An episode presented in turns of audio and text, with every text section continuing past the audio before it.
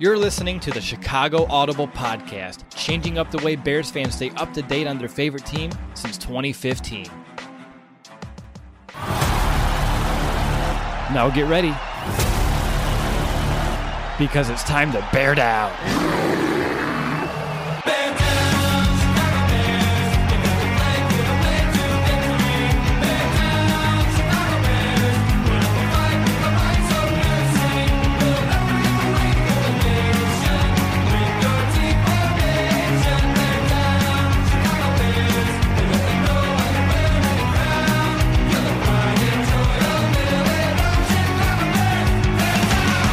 Welcome back, Bears fans, to another episode of the Chicago Audible, and well, welcome to 2020. I'm your host, Will DeWitt. I hope that you've had a great start to your new year, to your new year, and of course, this new decade. That brings with it a new opportunity as life as a Chicago Bears fan. I want to go ahead and bring on my co-host Nicholas Moriano, who I know you started work up this week. You've been battling some congestion ever since our adventure at that Bears Chiefs game. Uh, how have you been? Uh, you know, still battling that congestion, like you said, Will, but it's going well. Like you said, I did start work this week. I actually start back uh, grad school tomorrow, so getting right back in the thick of things. And again, we're going back in the podcast, so everything's just starting up again. Yeah, we're all back to that grind. And you know what? I'm actually excited for this episode because it's only been a week in January, but we actually have a handful of real news items that have happened since our last show that we get to discuss. So, Nick, I'm actually excited to talk Bears football here in January 1st, and they don't they're not even in the playoffs. Yeah, I know. I mean, when you see other teams still continuing their season, it's good to really just talk about your own team, even though they're not in the thick of things. Exactly. Now, with so much news happening with the Bears over the last week, we decided together that we're going to push back our annual award show, which we can admit can wait. I mean, who's really that eager to hand out awards for an 8 and 8 season, anyhow? Are you, Nick? Not really. No.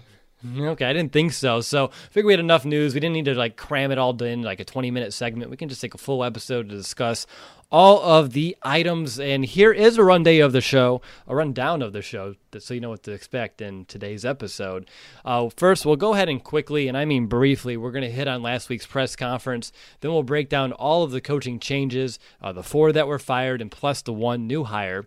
And after that, we'll hit on two players, Eddie Jackson and his extension, as well as Kyle Long stepping away from the gridiron.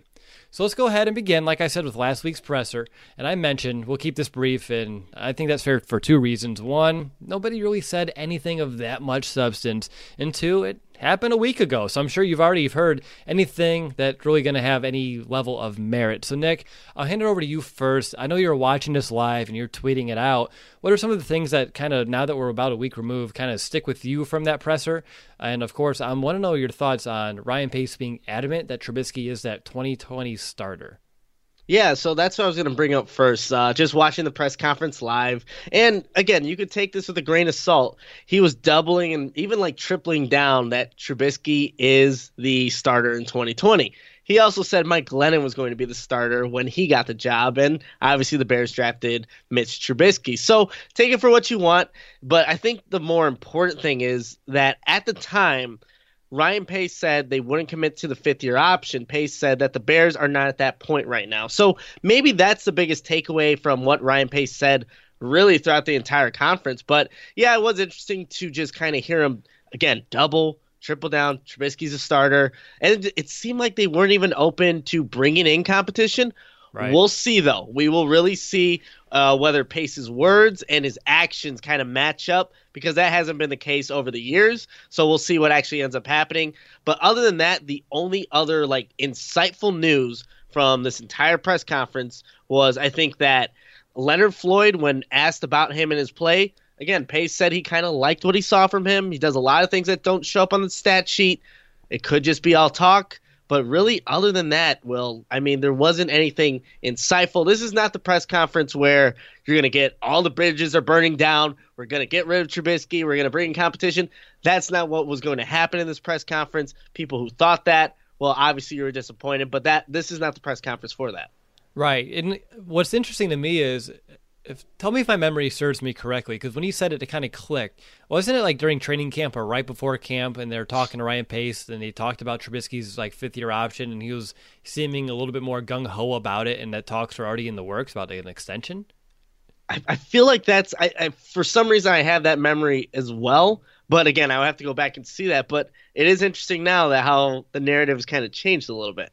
Exactly. But like you said, even if they say, you know, Rex Grossman is my quarterback using some Lovie speak here, it's it's one of those that you're not going to give away your hand. There's a lot of uh, you know variables that still need to play out, whether the quarterback market via free agency, the draft. They need to you know publicly have his back, but privately, you better believe they're looking at bolstering that quarterback position. For me, the only other thing of substance was kind of the updates on injuries to some players and some off-season uh, surgeries. Roquan already got surgery on that torn pec. Uh, Taylor Gabriel had a surgery on his hip, which this whole time we thought he was down with a concussion. Apparently, he's also dealing with a hip issue.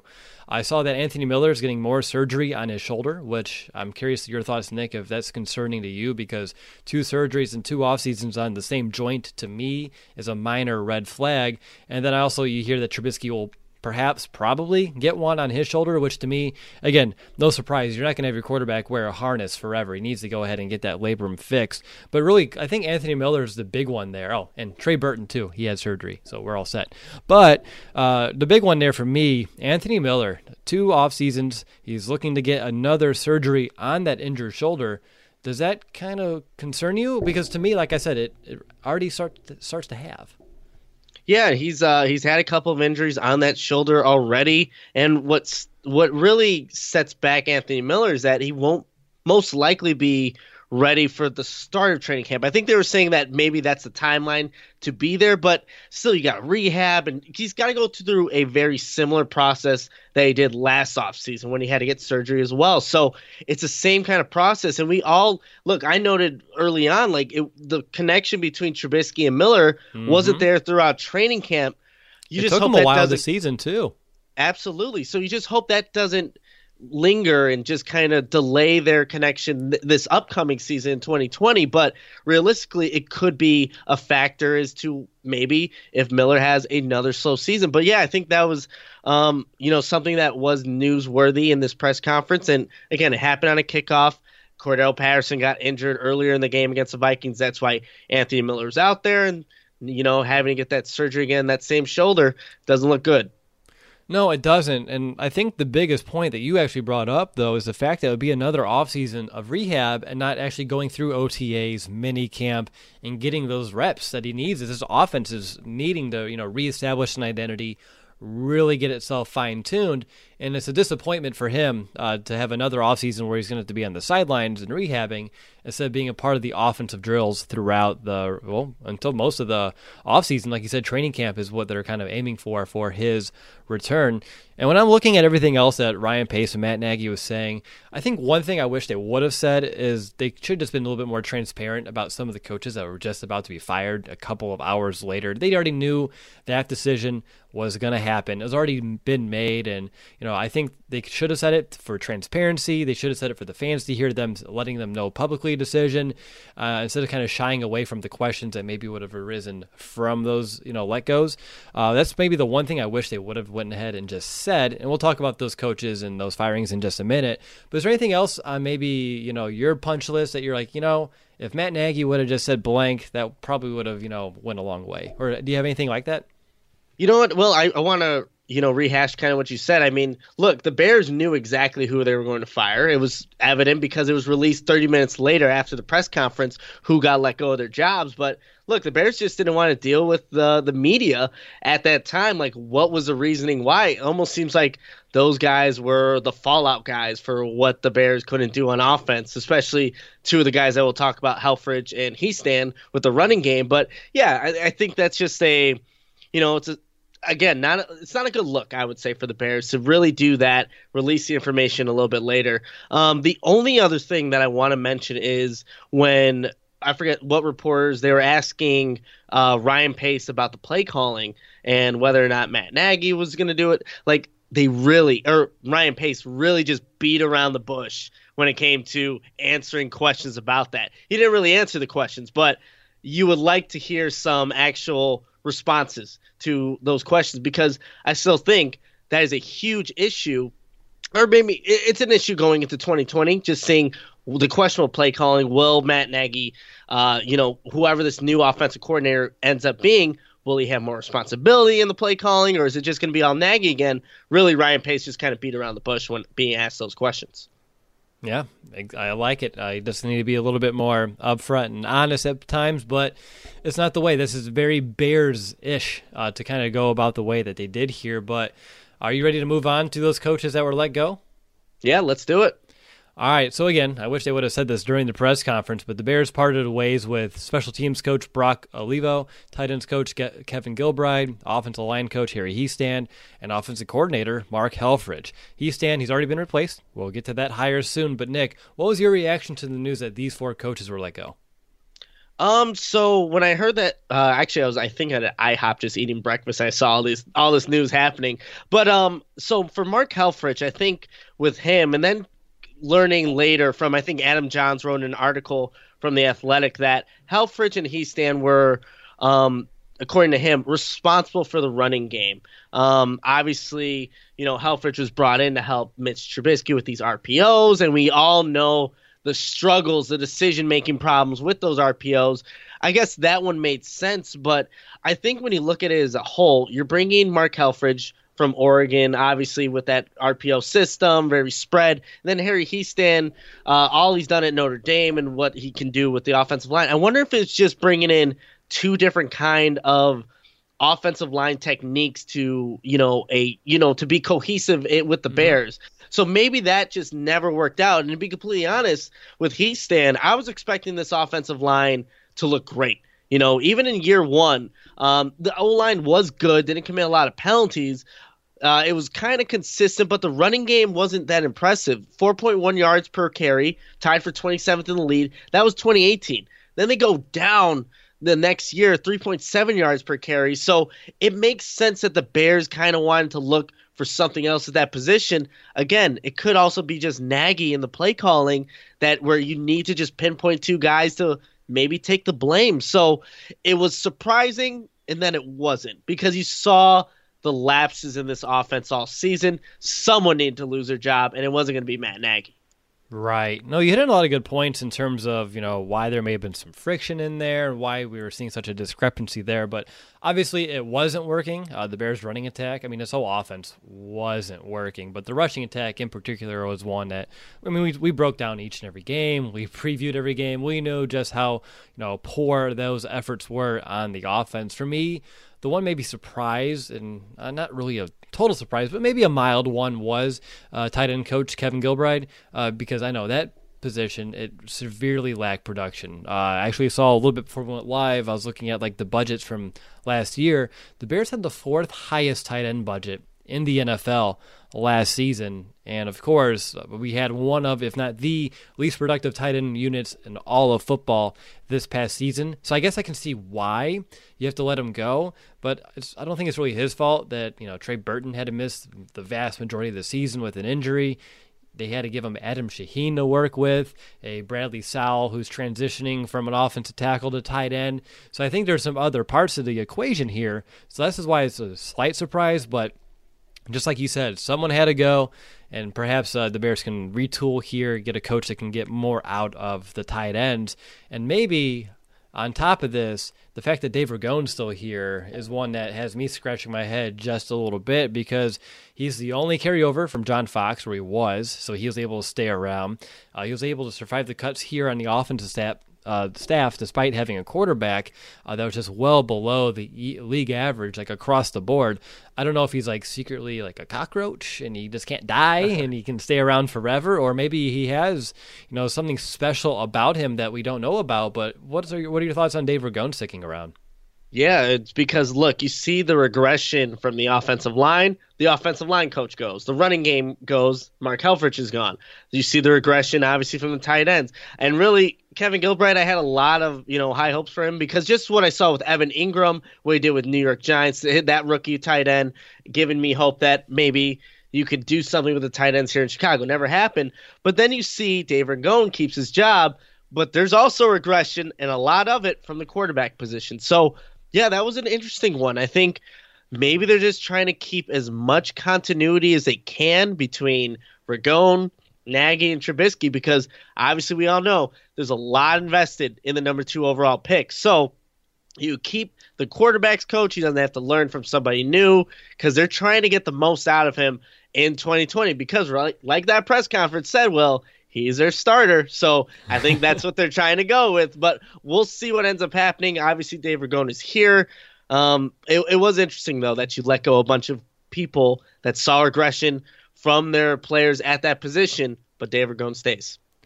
Yeah, I mean, I get if you know the relationship between Ragone and Trubisky is strong, you want to keep that established. But in terms of a coaching standpoint, did you see Mitch taking strides with his mechanics or anything of that nature this year compared to the season prior?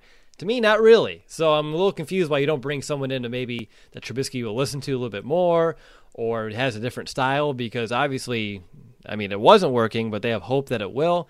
We'll see how this kind of plays out, but that was one that kind of had me uh, scratching my head just a little bit. And like we said, uh, Mark Helfrich, Harry Hiestand, they're the ones in charge of that running game. Uh, just to put it in perspective, this season it ranked 27th in yards, 29th in yards per attempt, 28th in rushing touchdowns. And it's good to see some accountability here, and obviously change is needed. The Bears must have known exactly who they wanted because they didn't waste any time, Nick, in hiring Juan Castillo as their new offensive line coach. He has 24 years of NFL coaching experience under his belt. His most recent gig was the offensive line coach slash run game coordinator in Buffalo. He spent two seasons there. Uh, during that time, the Bills ranked sixth in the NFL in rushing and fifth in averaging uh, the next year, and averaged over 125 yards per game. Now, Castillo and Nagy, they worked together as assistants in Philadelphia. So, Nick, I want to know how you feeling about Harry Hiestand's replacement. It appears promising. Do you think he can help a regressed offensive line rebound in 2020? Yeah, actually, just kind of looking up some research, some videos on Juan Castillo. I like what he brings. He's got this energy to him. Um, just uh, just watching what he did in Buffalo and seeing the the productivity from there, I think that can give Bears fans hope that maybe this run game can get back on track because I think when you look at this offensive line, really, you have to replace your right guard. Maybe I obviously draft some tackles as well, but I think there's still enough there to get some productivity out of the guys in the backfield, Tarik Cohen and David Montgomery. But I, I do like Castillo. I like the hire what was interesting, and I don't think you normally see this from any coaches, he actually served as the Eagles' defensive coordinator. Mm-hmm. Yes, and this is actually after being at you know for 13 seasons as the offensive line coach for the Eagles. Then they promote him to defense coordinator for the 2011-2012 season, and he actually took over for Sean McDermott, who is uh, the head coach for the Bills. So I thought that was just really interesting that Juan Castillo can even one be an option to do that after being an offensive line coach. And I mean, they really he wasn't very good at it. He ended up getting fired midway through the next season, but still, Andy he knows Reid football thought, enough to get the chance. Exactly. So Andy Reid thought, hey, let me hire within the organization, see if this Eagles defense can, you know, respond, you know, accordingly to Juan Castillo being the coordinator. And I think for the most part, uh, reading an article about it, they they were up and down, but he did get fired midway through the season. Interesting though that Juan Castillo even has that football knowledge to even go to the other side of the football to be a defense coordinator. Yeah, no, that's really impressive. Again, and results may not have been exactly what he was hoping for, but still, uh, it's really intriguing to see that football knowledge. Uh, you mentioned uh, that he has a group here in Chicago, and this question is probably better served on a Save the Franchise episode, but I'll pose it for now, and I don't need specifics.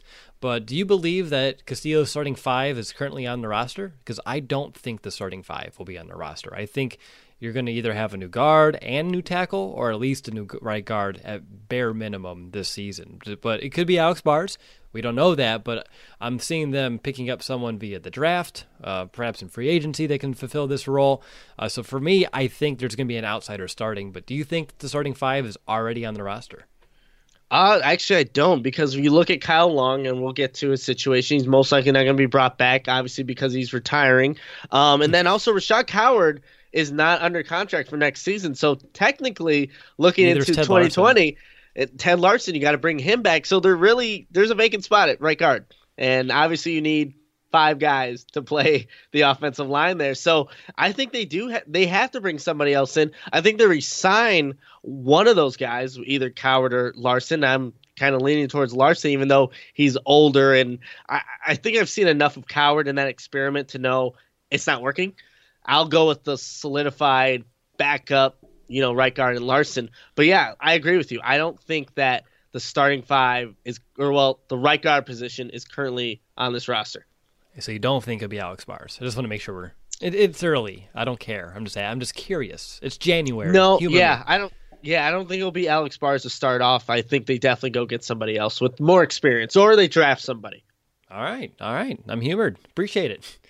Now, there's been some chatter out there that the Bears may not even bring in a true offensive coordinator to replace Mark Helfrich. Instead, it could be Matt Nagy remaining in charge of the passing game and having Castillo be the man who's in charge of the rushing attack. And the two of them would, in theory, fulfill the offensive coordinator role together.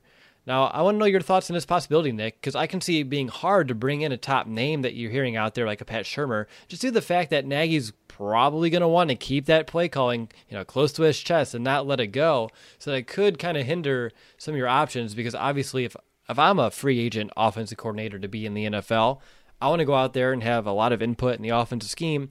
And more than likely, I want to call plays because I want to give my shot to become a head coach as well and kind of prove I can do uh, play calling in this league. But with Matt Nagy doing it, I wonder if that would kind of limit the overall pool for offensive coordinators that would come to Chicago. Uh, so just curious your thoughts on well all of that. Yeah, so I think that Matt Nagy's I don't know if it's stubbornness or just want the want to call his own plays. I think that does limit what you can do because I think Pat Shurmur would be a you know a viable candidate to be the OC in Chicago. I, obviously, you have the Andy Reid ties, uh, the the offense being somewhat similar, but Pat Shurmur is not going to come to Chicago if he's not going to have a big part in the offense, meaning calling plays, because Matt Nagy wants to do that. There's no way. He was just a head coach, you know, obviously with the New York Giants. He's not going to take a step step back at just being an OC and kind of what being the run game coordinator or just being a uh, someone in Matt Nagy's ear. Maybe you should do this, but I, I, doubt that that would happen.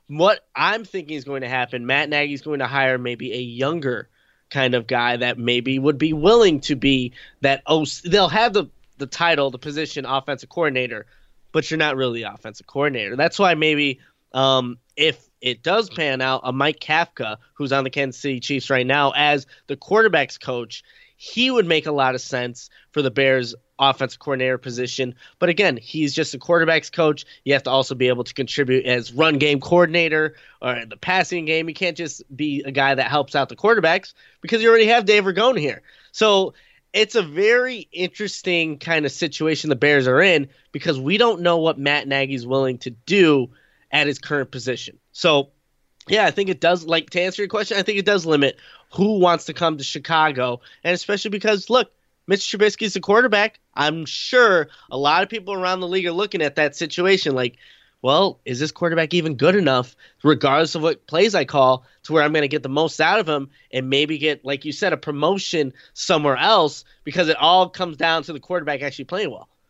Yeah, and of course, the caveat is if you believe you have to come in and you're married to Trubisky, is that the guy that gets me fired and I end up looking for another job in this league and maybe a demotion and going backwards in my career? So there's a lot of interesting variables here, Nick, for sure. But I think if the Bears say say they opt out of the offensive coordinator, that's really interesting for Matt Nagy next season because uh, really you would put all the responsibilities for that offense success or failure right on him. Like no scapegoating, no Mark Helfrich, no Harry Hiestand. It's on him. He made that. He would have. He would have made that decision. I'm not saying he will, um, but of course, if the offense doesn't take that next step to where it needs to be, I mean, it would all fall at the you know the feet of Matt Nagy. So we would live or die by it. But it would be a way for him to take some accountability. Uh, you would hope next offseason if it did have to come down to it at all. Is there anything else you want to mention on any of the coaching changes, one way or the other, or just general thoughts right here uh, on it?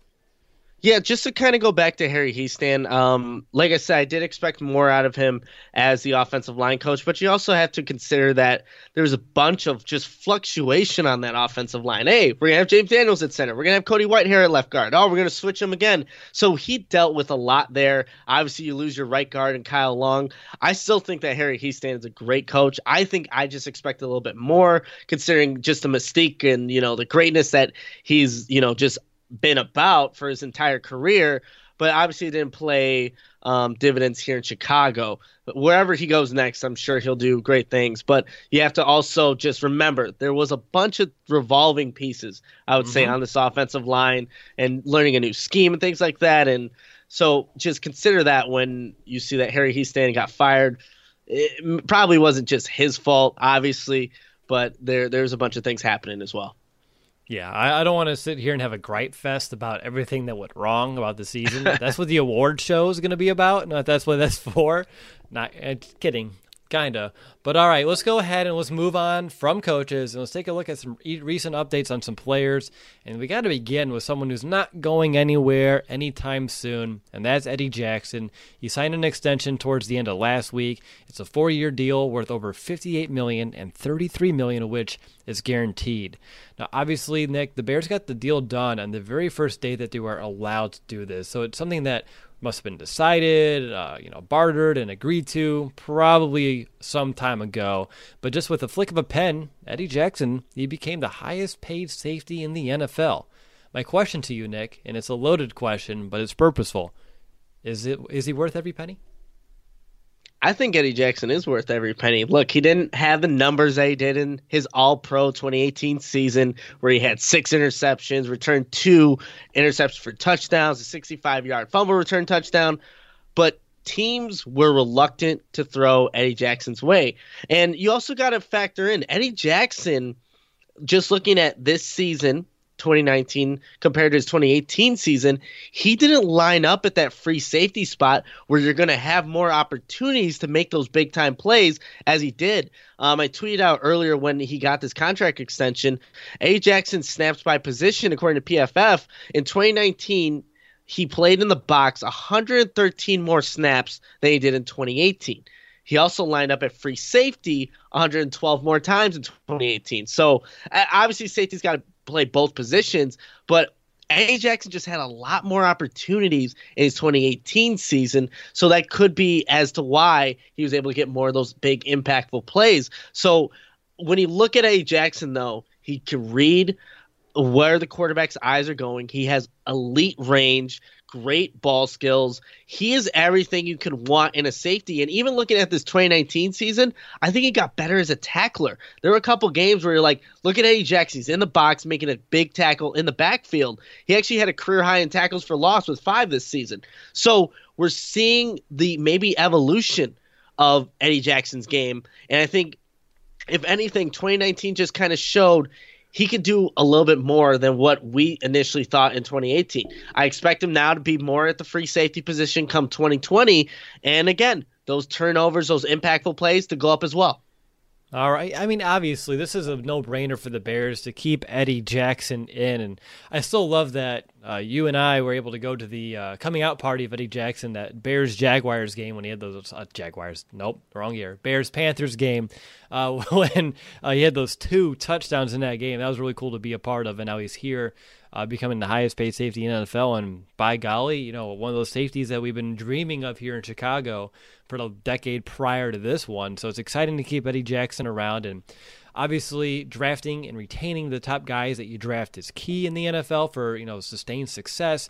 Uh, and on top of this, I mean, imagine if they would have let him hit the open market in a year, what that contract could end up looking like. So obviously, it's a very hefty contract, but it's one that the value could have just continued to rise if they would have let it kind of play out a little bit more. And don't forget, you have to put the assist to Kyle Fuller here, who did rework his deal a little bit to open up some more cap uh, to help get this thing done. So the secondary guys are definitely uh, sticking together together, which is very exciting for sure. And Nick, you talked about it. New deal, bigger deal, that leads to new and higher expectations. So when you're looking at Eddie Jackson in the future, and you mentioned seeing him playing a little bit more at the free spot, uh, how does he live up to this deal in your mind? Does he need to have you know seasons where he's having you know four to five to six interceptions consecutively with multiple touchdowns and all these huge playmaking plays? A solid player, but obviously we've seen Eddie Jackson in all facets, but how does he live up to this deal? Because he does need to you know raise his play. He can't just take this as a payday and like, all right, I'm paid, I'm good to go. You have to still get better and prove because you pay a guy what you believe he's going to be worth, not what he's currently worth today. So how does he live up to the new deal? Yeah, a big way of just proving to this new deal that he's worth it is just being on the field. And for the most part, Eddie Jackson's been able to do that. It was at the end of that Packers game in 2018 where he missed some time, but just being on the field and still doing what he's doing. I think the plays, the interceptions will come. He's just that type of player. There's a there's a lot of factors as to why A. Jackson didn't have you know the interception totals that he had in 2018 or the impactful plays. One, look at the lack of pass rush that forced mm-hmm. quarterbacks to throw the ball a little bit earlier than expected. And you know a guy like Eddie Jackson the opportunistic, you know, risk taker that he is, he's going to be on the better end of some of those quick passes if he gets those opportunities. Well, the Bears just as a team did not get enough of a pass rush to really maybe have their secondary secondary more involved in some of these bigger plays. So I think Eddie Jackson, he he just needs to keep doing what he's doing. He's a well coached uh, player. He has, like I said, that elite range. He's going to get more opportunities next season. The Bears just need to again have that pass rush. I think when Akiem Hicks went down, that affected every layer of the defense, including Eddie Jackson, who is the farthest man on this defense. But if they get that pass rush, I think you'll see those numbers, those impact plays go up for Eddie Jackson. All right, now Eddie Jackson, done deal. I'm excited to see how this all kind of turns out, but obviously the Bears have some time where they can look and maybe rework some additional deals, either um, extending some players that are still have like a year left under contract. We're looking at Allen Robinson there for a prime candidate, at least in my opinion, or maybe trying to get a couple deals done with some impending free agents before they kind of hit the open market. And it's really important on defense. You have Ha Ha Clinton-Dix, Danny Trevathan, Noah Kwiatkowski, Kevin Pierre-Louis. I mean, any inside linebacker not named uh, Roquan Smith pretty much at this point is set to hit this open market. And yeah, I purposely omitted uh, Joel Iyiegbuniwe. But that said, Nick, uh, I want to know who is a top, the very top of your short list for an extension. My guy is A Rob. I already mentioned it. I would love to see him get a, get a deal done where he can be the number one wide receiver here in Chicago uh, to kind of close out his career, or at least the next maybe three to four seasons, because I think he's proved that he can be that guy. And I want to continue. I just love the guy on and off the field. So for those reasons, he's the top of my list. He's a clutch wide receiver in this league, and you have to imagine what he can do with some more adequate quarterback play as well. But do you have someone who kind of takes the top of your list for future extensions? You know, I mean, obviously Allen Robinson would be a guy that is on the top of that list. But I think if you're looking at, you know, good value for lesser money, I would think Kevin Pierre-Louis would be a guy that you want to have on your team, especially because you don't know what the situation is going to, how the situation is going to play out with Danny Trevathan, who is in need of a new contract. I think Nick Kwiatkowski, to be completely honest, played himself into a bigger contract with the way he played for the Bears, you know, when he was asked to be the starter. So I don't know if the Bears can really, you know, keep. Uh, they're either gonna have to get rid. of They're signing one of the one of the two guys, Trevathan or Kwiatkowski. So it's gonna be interesting how that plays out. But Kevin Pierre-Louis, when he was asked to be the starter, the Bears didn't miss a beat at that position. I know he had a couple of bad plays when it came to running into the punter, and he had two of them this season. But when asked to play that inside linebacker position, I thought he excelled at it. It was he is a guy that again sideline to sideline knows his responsibilities, is a veteran. That's another guy that you can possibly see a contract be given out to because of how he played late in the season. Another guy that it, look, it makes sense whether the Bears will do this or not, but they're kind of forced to just because they don't have a lot of options. Is Leonard Floyd, and here I'll tell you why. He's going to be owed the fifth the fifth year option is going to be around 13.2 million. I know that sounds like a lot, but look what is behind Leonard Floyd at this moment. You have Khalil Mack, Isaiah Irving, what uh, James Vaughters that signed on the practice squad. guys that you can't really rely on. So maybe what they can do for Leonard Floyd, not give him that fifth year option, but maybe a multi year kind of security deal where you can get like a little less over the next couple years. If of course Floyd needs to agree to that, but that could make sense. I know Floyd has not had has not lived up to expectations whatsoever, but it would just make sense because there's just not a lot of people at that outside linebacker position outside the two starting guys, Floyd and Mack. That's an interesting one to kind of get your cap hit down with Floyd, though, next season. Uh, again, whether or not he would be worth however much he would ask to get paid for the next maybe like an extra four year extension. Uh, it's definitely a topic for the say the franchise episode. We can get into that uh, all night long if you wanted to, Nick. But we have, of course, some other items to get to. But I do want to do the you know the flip side of this. Who's the top of your chopping block? Which technically this does give away an award for our next show. Technically, but so be it. I don't care. Uh, for me, it's going to be Prince Amukamara. I think the Bears would save $9 million in the cap next season if he doesn't come back. Uh, you got to look at tight end two. Uh, I mentioned the fourth highest tight end budget last year with that current roster.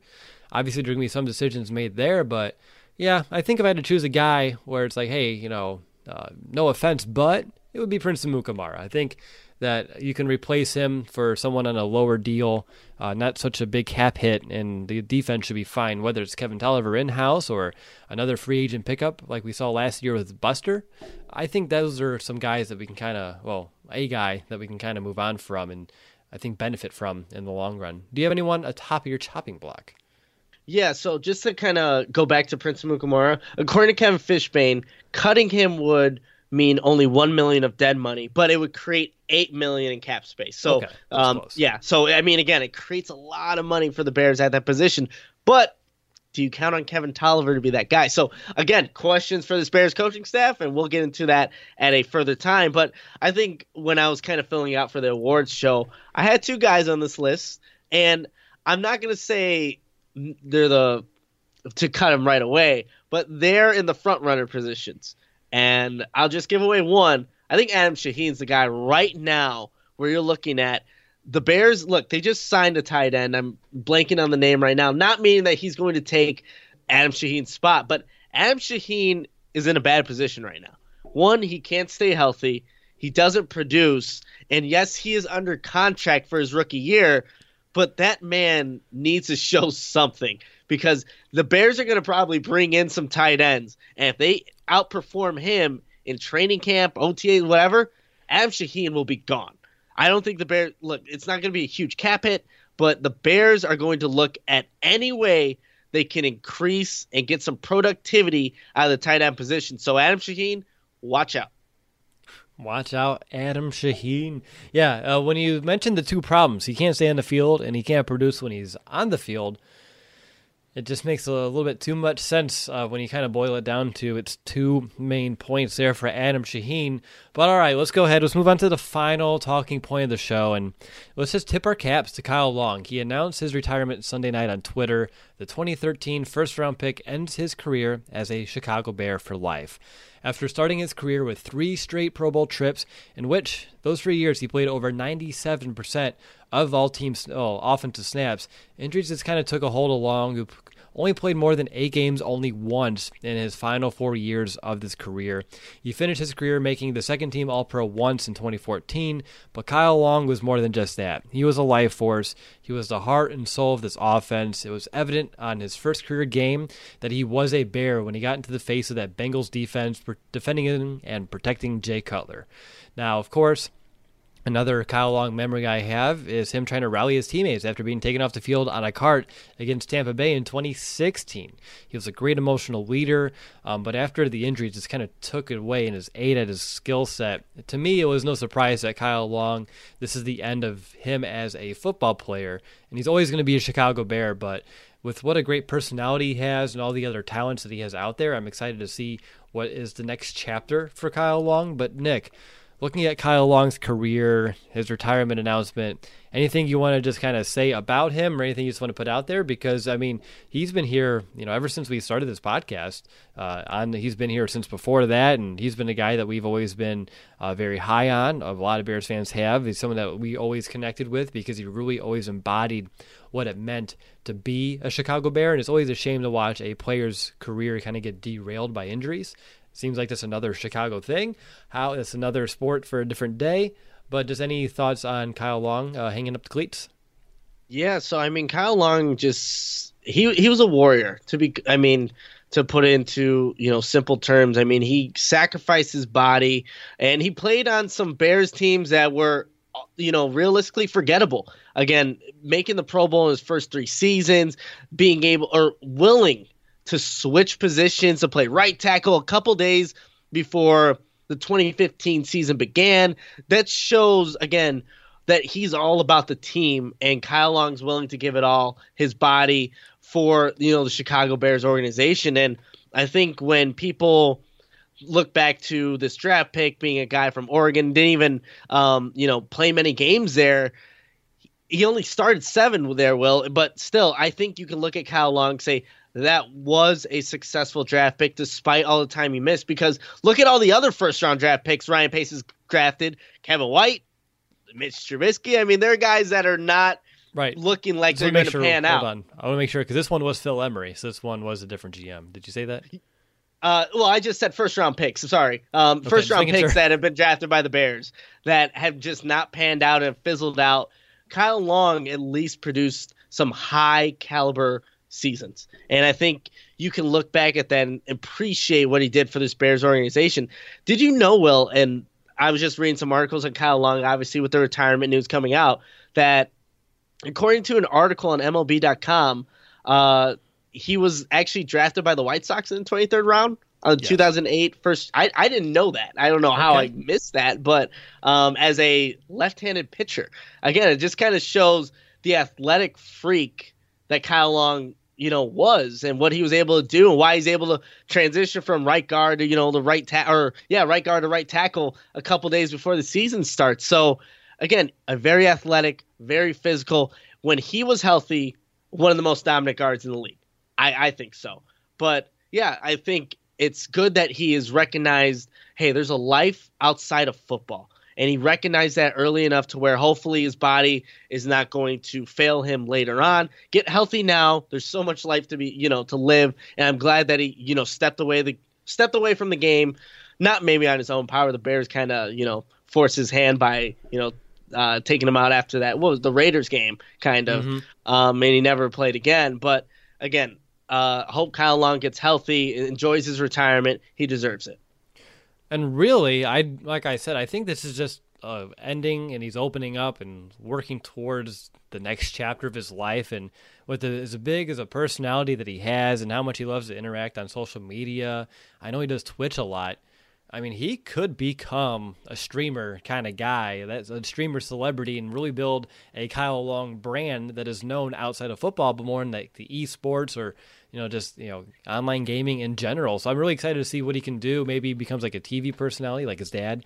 You know, he has it in him. So it'd be really interesting to see you know what's next for Kyle Long. But whatever it is, I know he's gonna you know kick its ass because it's what Kyle Long always does. He always attacks it life by the horns, and I'm I'm grateful that he was a Chicago Bear. Again, not the way you want to see a guy have to go, just going down, uh, having injuries kind of derail, which was a very promising first few years here in Chicago. But yeah, really just appreciate everything that he's done. Anything else, Nick?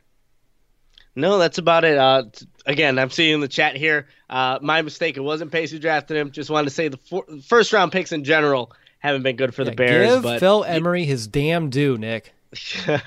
yeah, well, I'll give him his due. Um, but yeah, Kyle Long, a good like I agree with you. Will a good pick by the Bears meant a lot to his franchise, and I can definitely see him. I think it was during the Cowboys game he was doing a Twitch live kind of breakdown of the Bears game, and I was just listening to him while watching the Bears play the Cowboys, giving a lot of insight on you know the play by plays, what he's expecting the line to do.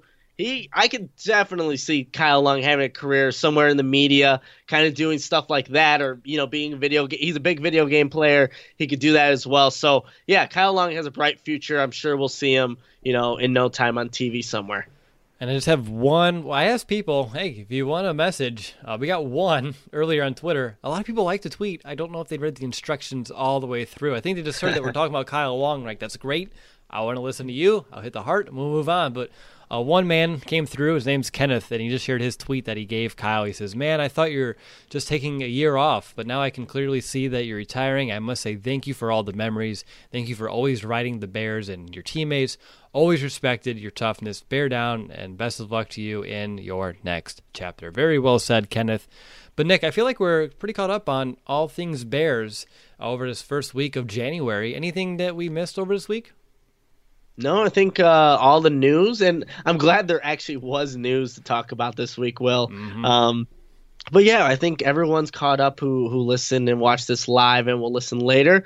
But yeah, we'll be back. We'll keep talking Bears throughout the off season. Keep everyone still up to date on hopefully the more news that comes out. It's a motto we used to keep when we had a different. Does a robot know you like a neighbor? Insurance Corporation will fulfill requests to cover anyone anything, anytime, anywhere, with most standard algorithm in the order it was received. Please hold. Robots don't know you. We do. At Farm Bureau Financial Services, getting the insurance coverage you need always starts with a conversation. Find a Farm Bureau agent at fbfs.com/protect. It's your future. Let's protect it branding, uh, keeping you the most informed Bears fan since 2015. That's what we do. Uh, I got one final question for you. What game are you looking forward to most this weekend in the divisional round? Oh well, I'm looking forward to that Eagles or not Eagles. Sorry, Seahawks. Oh, wow. See, yeah, Seahawks Packers game. Uh, I, I mean, we gotta hope that the the Seahawks take care of business. But those two usually have some pretty competitive playoff games just in years past. But go Hawks. Yeah, absolutely. I'm surprised you didn't choose uh, Chiefs Texans. Oh man, I can only imagine what Twitter's going to be like. The, I think uh, who was it? Matt Miller uh, claimed it or named it the Trubisky Bowl between those two. So Twitter is going to be just an awful place to be if you're a Bears fan when that when those two, Deshaun Watson and Patrick Mahomes, duel it out. But yeah, I, I will be interested in watching that one to see how those two do. Same here. I think the one I'm most excited for though will be Tennessee and Baltimore. I was telling you a little bit before we went live how much I really been uh, enjoying watching Tennessee play football over the last couple of months here, and I've seen them win every type of a game imaginable. I've seen them make comebacks. I've seen them hang on and fight through comebacks. I've seen them hold on to the Patriots in a really gritty slugfest in the second half. I've seen them hang in in shootouts. This team can win in a lot of ways. I love how they're running the ball right now. I love how they're playing some nasty defense. It's the Chicago Bear fan in me, right? Running the ball, really good defense. But uh, as much as I've been loving to watch Lamar Jackson play this year as well, Nick, I think Tennessee, they, if they can, you know, hold pat, they have a good chance in this one. And if so, like I said, I may put some money on Tennessee before this week's over, uh, just to potentially, you know, ride this hot train that is the Titans right now. But that's the game that I'll be most excited for as well. All right. Well, that's going to do it, Bears fans. I want to thank you all who listen to the podcast live. Of course, if you're listening to the podcast after the fact, we appreciate each and every one of you here in our first ever episode of 2020. We'll be back here soon for our annual end of the season award show. I know we're we're procrastinating again. No one wants to give out an awards for an 8 and 8 season, but Nick, we did it for a 3 and 13 year. So God forbid we can do it for an 8 and 8 season as well. So, who will win our season MVP? What's going to be my monster moment of the year? What will Nick Moriano minute for the final one of the 2019 season be on? He doesn't even know yet. But you'll know, and you'll find out soon on our next episode and all of our awards next time. But until then, bear down, Chicago. Bear down!